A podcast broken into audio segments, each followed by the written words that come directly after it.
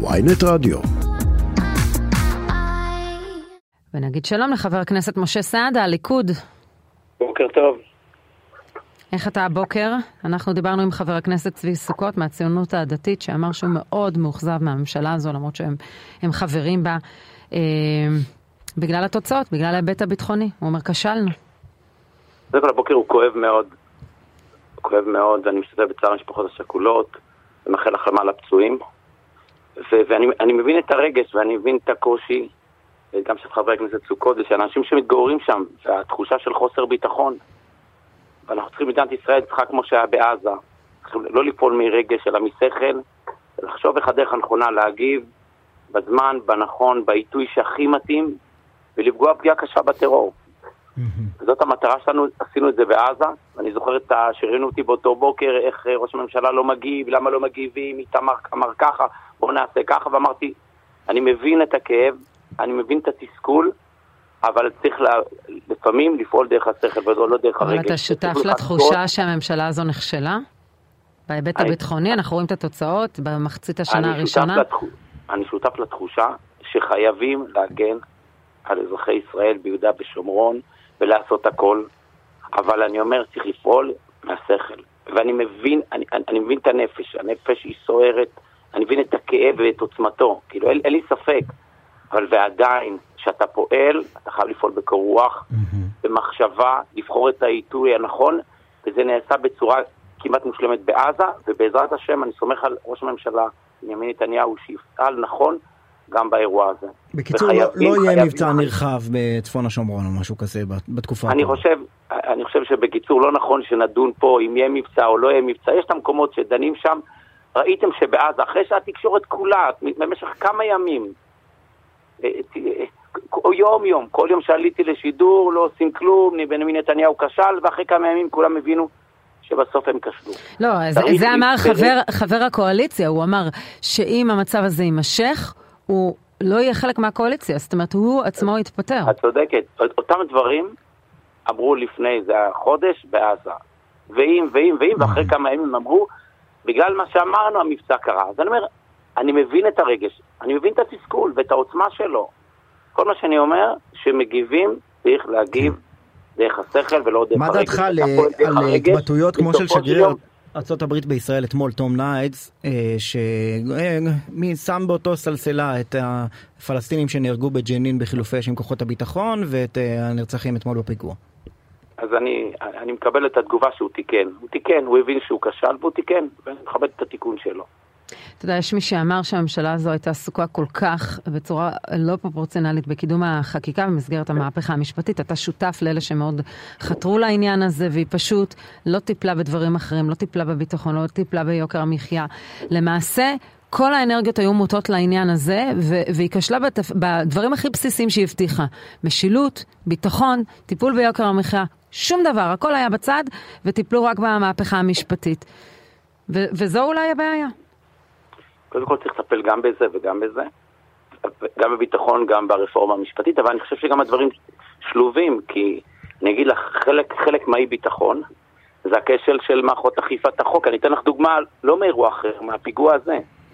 את יודעת ששני המחבלים כבר הורשעו בבית משפט בייצור מטען, ייצור מטען חבלה. בית דין צבאי, כן. והשלכת אבנים וגם נשק. את יודעת מה העונש על זה? 75 ימים. כן, ציינו את זה לא, כאן לא, בעצמנו, לא, רק איך זה קשור לרפורמה. לא, תני לי לסיים ברשותך. העונש על זה הוא לא 75 יום. זה מה שהם קיבלו. אז אני אגיד מה העונש, שנדע, העונש הזה מאסר עולם.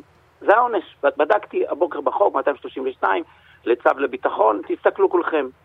וזה רק על עבירה אחת מגוון העבירות הרבות שהם עברו. מה העונש שהם קיבלו? 75 יום. אפילו לא שלושה חודשים. אבל איך זה קשור למהפכה המשפטית? אז אני אסביר, אז אני אסביר. המערכת כושלת, מערכת המשפט. מערכת המשפט מנהלת שיח זכויות נאשמים ולא רואה את קורבנות העבירה ולא רואה את אזרחי ישראל. ואני אומר, הגיע הזמן לעשות רפורמה. ואני חושב שברגע, ברגע, שמי שיבחר את השופטים בכל הערכאות, זה יהיה, זה יהיו נבחר... אבל זה לא בית דין צבאי? סליחה, אה, אני אומר... מה הקשר? בית דין צבאי, בסוף גם, אחרי שבית דין צבאי מגיעים לעליון. ואני אומר, ברגע, ברגע שההחלטות וה, וה, וההסתכלות של מערכת המשפט כולה, זה עניין של הסתכלות, צריך להכווין את המערכת. היום המערכת מוכוונת בשיח זכויות כל הזמן.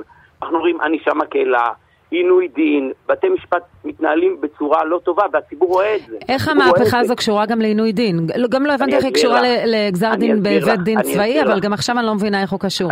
אין שם שום מהלכים שאמורים להקל, להפך. עכשיו דחו את הבחירה של הנציג לוועדה לבחירת שופטים, הקואליציה, אתם. אחר כך לא בטוח שייכנסו את זה. אני לא רואה איך זה עוזר לעינוי דין כשלא ממנים שופטים. תני לי, אז תני לי להסביר לך. אני, יש לי ניסיון מערכת רק של 24 שנים. שהופעתי במאות תיקים שלחתי עשרות פרקליטים להופיע. אני קצת מכיר את המערכת. והשופטים עד היום מסתכלים על דבר אחד, בבית משפט העליון. וכותבים דיסרטציות, פסקי דין ארוכים, 300, 400, גם 700, מנהלים תיקים אין, אין סוף, בחוסר יעילות. אם היו רואים את הציבור, ומי שהיה ממנה אותם זה נבחרי הציבור, ברור לי שתיקים לא מתנהלים שמונה ותשע שנים. אם אני מופיע ביום ראשון הקרוב בתיק משנת 2014 של פרקליטת מחוז רות דוד, ברור לך שמשהו פה כושל. אם אותו שופט מתמלא לפני כמה חודשים... נו, אז יאללה, תמנו נציג של הקואליציה. לכן אני אומר... תכנסו את הוועדה ותמנו שופטים. אז אני לא, אז אני חושב, שרון, כמי שחלק מהמערכת, והמערכת יקרה לו ואוהב את המערכת, צריך לתקן את המערכת מהשורש, צריך לעשות רפורמה. וזה מה שאנחנו רוצים. אתה קיבלת את הרצון של ראש הממשלה לעמוד בסיכום ולמנות אה, נציגת אה, קואליציה ונציגת אופוזיציה ונציג אה, קואליציה? אני סליחה, אבל לא, אני לא, אני לא, לי לא נאמר על סיכום כזה, לי מה שנאמר, אני הייתי... טלי גוטליב אמרה שניסו לשכנע אותה, כן. טלי גוטליב יכולה להגיד מה שנאמר לה, לא הייתי שם, אני הייתי בלשכת ראש הממשלה מספר פעמים, שבוע שעבר ביום רביעי, מספר פעמים, מה שנאמר לי, משה, תוריד מועמדות, נדחה. בחודש, נחוקק, נשתדל לחוקק חוק חדש לוועדה לבחירת שופטים, נשתדל לעשות את זה בהסכמה, נשתדל לעשות את זה מאוזן ונכון, ואני חשבתי שזה דבר טוב למדינת ישראל, כן חייבים, דווקא בתקופה הזאת, דווקא לנוכח המורכבות הביטחונית, בכל החזיתות, חייבים לייצר הסכמה. ואני חושב שמחר ואין מחלוקת... אפרופו הסכמה, אתה באופן אישי ספגת אה, סוג של מהלומה כשעורך הדין האישי שלך בתיק אה, תביעת ההתעמרות התפטר אה, בגלל צו מצפונו. מה חשבת כן, על זה? אני חשבתי על זה... עודד סבורי. כן, עודד סבוראי, הוא דיבר איתי על זה, אמר לי, משה, אני מעריך את, ה, מעריך את, ה, את, ה, את, ה, את האירוע שלך, אני חושב שאתה צודק מאוד, אני רוצה לייצג אותך. זה קצת מורכב לי, קצת מורכב לי. אה, שמעתי את מה שהוא אומר, אני ביקשתי מבית משפט להמשיך לנהל את התיק איתו, כי אני סומך עליו, ואני חושב שהוא עשה עבודה מצוינת, ואני מקווה שהוא ימשיך לייצג אותי, בעזרת השם. מה זאת אומרת? אבל הוא אמר לך, אני לא יכול לייצג אותך כשאתה מסכן את הדמוקרטיה. לא, הוא אמר, לי, הוא אמר לי אמירה מורכבת יותר, הוא אמר לי, משה, אני חושב שיש צדק בתיק שלך, והמאבק שלך צודק מאוד, ואני מעריך את העשייה שלך ואת הלחימה שלך למען הצדק. קצת מורכב לי בגלל העניין של הרפורמה המשפטית, כן. ובסופו של יום הוא עדיין לא השתחרר, הוא עדיין מייצג אותי. טוב, אה, הבוקר אה, נדחה הדיון בוועדת החוקה, מה בעצם אה, יקודם, מה קורה עם החוקים של למשל צמצום עילת הסבירות שדובר עליהם? כרגע, כרגע אנחנו אמרנו, אנחנו מתחילים מחדש, זה ריסטארט. הבנו ש, שכשלנו, שניסינו להוליך את הכל באבחה אחת. והציבור לא, לא הכיל את זה, ואני גם מבין את הציבור. כן. וגם הייתה מצד שני אנשים שיצאו תבהלה, גרמו לפחד ולחשש. אבל, אבל רגע, אומרים, אומרים מתנגדי הרפורמה עכשיו, בדיוק על אמירות כמו שאתה אמרת, שאמרת לנו הרגע, אה, שאתם בעצם מצהירים בפה מלא שאתם הולכים לחוקק את אותה רפורמה בדיוק, פשוט לאורך זמן בשיטת הסלאמי, מה שנקרא. לא, לא אמרתי את זה, אמרתי שהחובה שלנו, אחרי שכשלנו, צריך להפיק לקחים. אני חושב שהציבור לא הצליח להבין, לא הכיל את האירוע, לא הנגשנו את זה כמו שצריך, לא הסברנו, גם לא, אולי לא ניהלנו שיח עד הסוף. ואני אומר, בוא נתחיל מההתחלה, שני הצדדים. בוא ננהל okay. אוקיי. שיח. אני חושב שהרפורמה היא טובה לחברה הישראלית. אוקיי. Okay. ואני מוכן לפשרות היום, אני מבין שזה נחוץ לחברה הישראלית הפשרות, כי השיח הוא שיח של אחים, ואני מבין שאני אשאר עם חצי תאוותי בידי, אבל כן, זה נכון, למרות שיש לי 64 מנדטים, ואנחנו יכולים לחוקק, אני חושב שזה לא נכון לחוקק עד הסוף, ונכון להתפשר. אז אתם מתחילים בעילת ה... בצמצום עילת הסבירות? לא, אבל אם אין לך עם מי להתפשר, מה, מה, מה תעביר? אז קודם כל אני מקווה, אני מקווה, כמו שאנחנו הפקנו לקחים, ואני אומר את זה בפה מלא, ואני רואה את הערך על, על שיח עם אחים שלי, שאני מעריך אותם מאוד, ואני מכבד, ואני גם מבין את הכאב שלהם, אני מקווה שתהיה תמונת מראה של הצד השני, שגם תראה, שתראה אז, אותנו. אז בוא ננסה להבין מה זה אומר. בוא ננסה להבין מה זה אומר. צמצום עילת הסבירות כבר הודעתם שאתם יוצאים לדרך עם העניין לא, הזה. מה הזה... לגבי ועדה לבחירת שופטים? שם yeah. יש הדעות חלוקות, האם uh, לנסות לחוקק את זה. אז קודם כל נתחיל את הסבירות. אני אומר, נתכנס בוועדת חוקה, היינו אמורים להתכנס היום בגלל הפיגוע. נכון, נדחה. וטוב, וטוב שכך. אני חושב שנתכנס שבוע הבא ונגיד אחד לשני, בואו בוא ננס... יש פה, יש פה אנשים רציניים משני הצדדים, mm-hmm. שעתיד מדינת ישראל חשוב להם מאוד, ומערכת המשפט יקרה להם.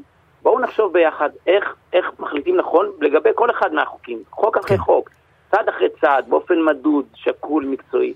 אני אומר את זה כל הזמן. טוב, לא... כשאני נפגש עם אנשים, חברים שלי מהפרקליטות, ואני דן איתם באותם דברים, ולא כולם מאותו הכפר הפוליטי שלי, אבל יש בינינו אהבה, והמחלוקת היא לשם שמיים, וסופה להתקיים, ואתה רואה שאפשר להגיע טוב, זה ייבחן בשבוע הבא. חבר הכנסת משה סעדה, לאור התוצאות אה, אה, המסתמנות בלשכת עורכי הדין והניצחון של עמית בכר, אה, אתה חושב שצריך להמשיך את פורמט החברות של לשכת עורכי הדין בתוך הוועדה לבחירת שופטים? אסור בתכלית האיסור, וזה, וזה לא, לא קשור רק לרפורמה. לשכת עורכי הדין אסור שתהיה חלק מהוועדה לבחירת שופטים. גם אם אפי נווה היה זוכה? אני אתמול אמרתי, בריש גלי, שלא הצבעתי לאפי נווה. Mm. ואני חושב שזה לא משנה מי היה זוכה. אמרתי את זה לפני, לפני ש... אני מניחה שגם לא לעמית בכר. נכון, וגם אמרתי את זה. אוקיי. אני חושב, כי אני אמרתי שאני חושב שלשכת עורכי הדין אסור שתהיה חלק מהדבר הזה. כי תבינו, הם בניגוד עניינים מובהק. לא יכול להיות, לא יכול להיות שיש אדם שהוא בוחר מי קודם בבית משפט, ועורכי דין במשרדו מופיעים אצל, אצל שופט מסוים שמחכה למוצא פיו של אה, אה, ראש המשרד. חבר הכנסת משה סעדה. זה נראה לכם סביר, זה לא ברור לכם שיש פה ניגוד עניינים אה, אה, משמעותי, ולכן חייבים להוציא את לשכת עורכי הדין בכלל מהוועדה לבחירת שופטים. חבר הכנסת משה סעדה, ליכוד, כן, אנחנו פשוט חייבים לסיים. חייבים להקים ועדה ש, שבאמת שתשקף את היחסים של, הצ, של הציבור ואת נבחרי הציבור, וכך יבחרו שופטים שיראו כל הזמן את הציבור. וזאת המטרה שלנו. וחשוב גם שהיא לא תהיה פוליטית. אתה תומך בהצעה של 4-4, קואליציה אופוזיציה בוועדה? אני אומר, אני אומר... שדיבר עליה אמסלם? אני שומע את ההצעה של אמסלם, יש, יש בה ממש, צריך לדון בה, צריך לשמוע מהצד השני, אומר, ואני חושב, ואני, זה הכי חשוב, דווקא ביום הזה, יש לנו בעיות ביטחוניות קשות ולא פשוטות. בואו ננהל שיח, לפחות בעניין הזה, בואו נפתור את המשבר, כי בידינו הדבר. חבר הכנסת משה סעדה מהליכוד, תודה רבה לך. תודה.